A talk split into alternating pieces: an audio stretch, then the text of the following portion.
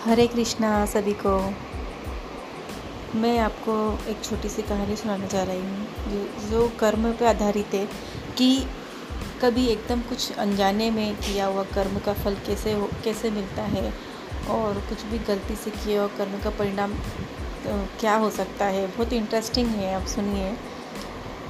एक राजा ब्राह्मणों को लंगर में, महल के आँगन में भोजन करा करा रहा था।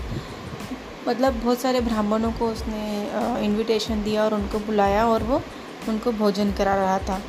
अब जो राजा का जो रसोईया था कुक था, वो खुले आँगन में भोजन पका रहा था।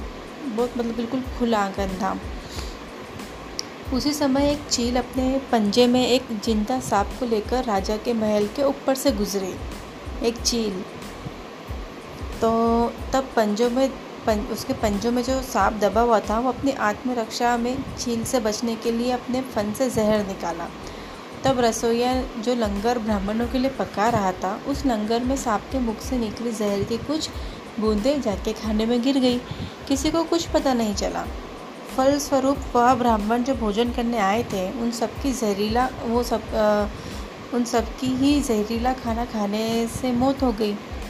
अब जब राजा को सारे ब्राह्मणों की मृत्यु का पता चला तो वो ब्रह्म हत्या होने से बहुत दुखी हुआ कि मेरे से ब्राह्मणों की हत्या हो गई है। ऐसे में अब ऊपर बैठे यमराज के लिए भी यह फैसला लेना मुश्किल हो गया, बहुत कठिन हो गया कि मैं इस पाप कर्म का फल किसके खाते में जाएगा? मैं किसको इस पाप का भागीदारी समझूँ? उस चील को समझूँ? सांप को समझूँ? ब्राह्मण को समझूँ?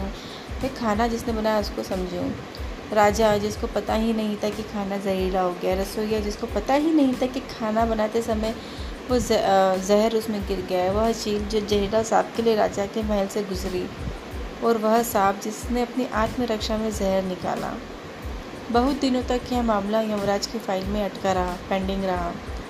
फिर कुछ समय बाद कुछ ब्राह्मण राजा से मिलने उस राज्य में आए और उन्होंने किसी महिला से महल का रास्ता पूछा।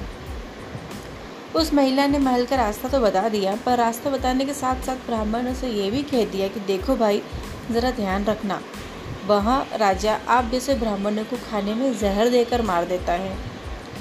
बस जैसे ही उस महिला ने यह शब्द कहे, उस, उसी समय यमराज ने फैसला डिसीज़न ले लिया कि उन मृत्यु ब्राह्मणों की मृत्यु के पाप का फल इस महिला के खाते में जाएगा।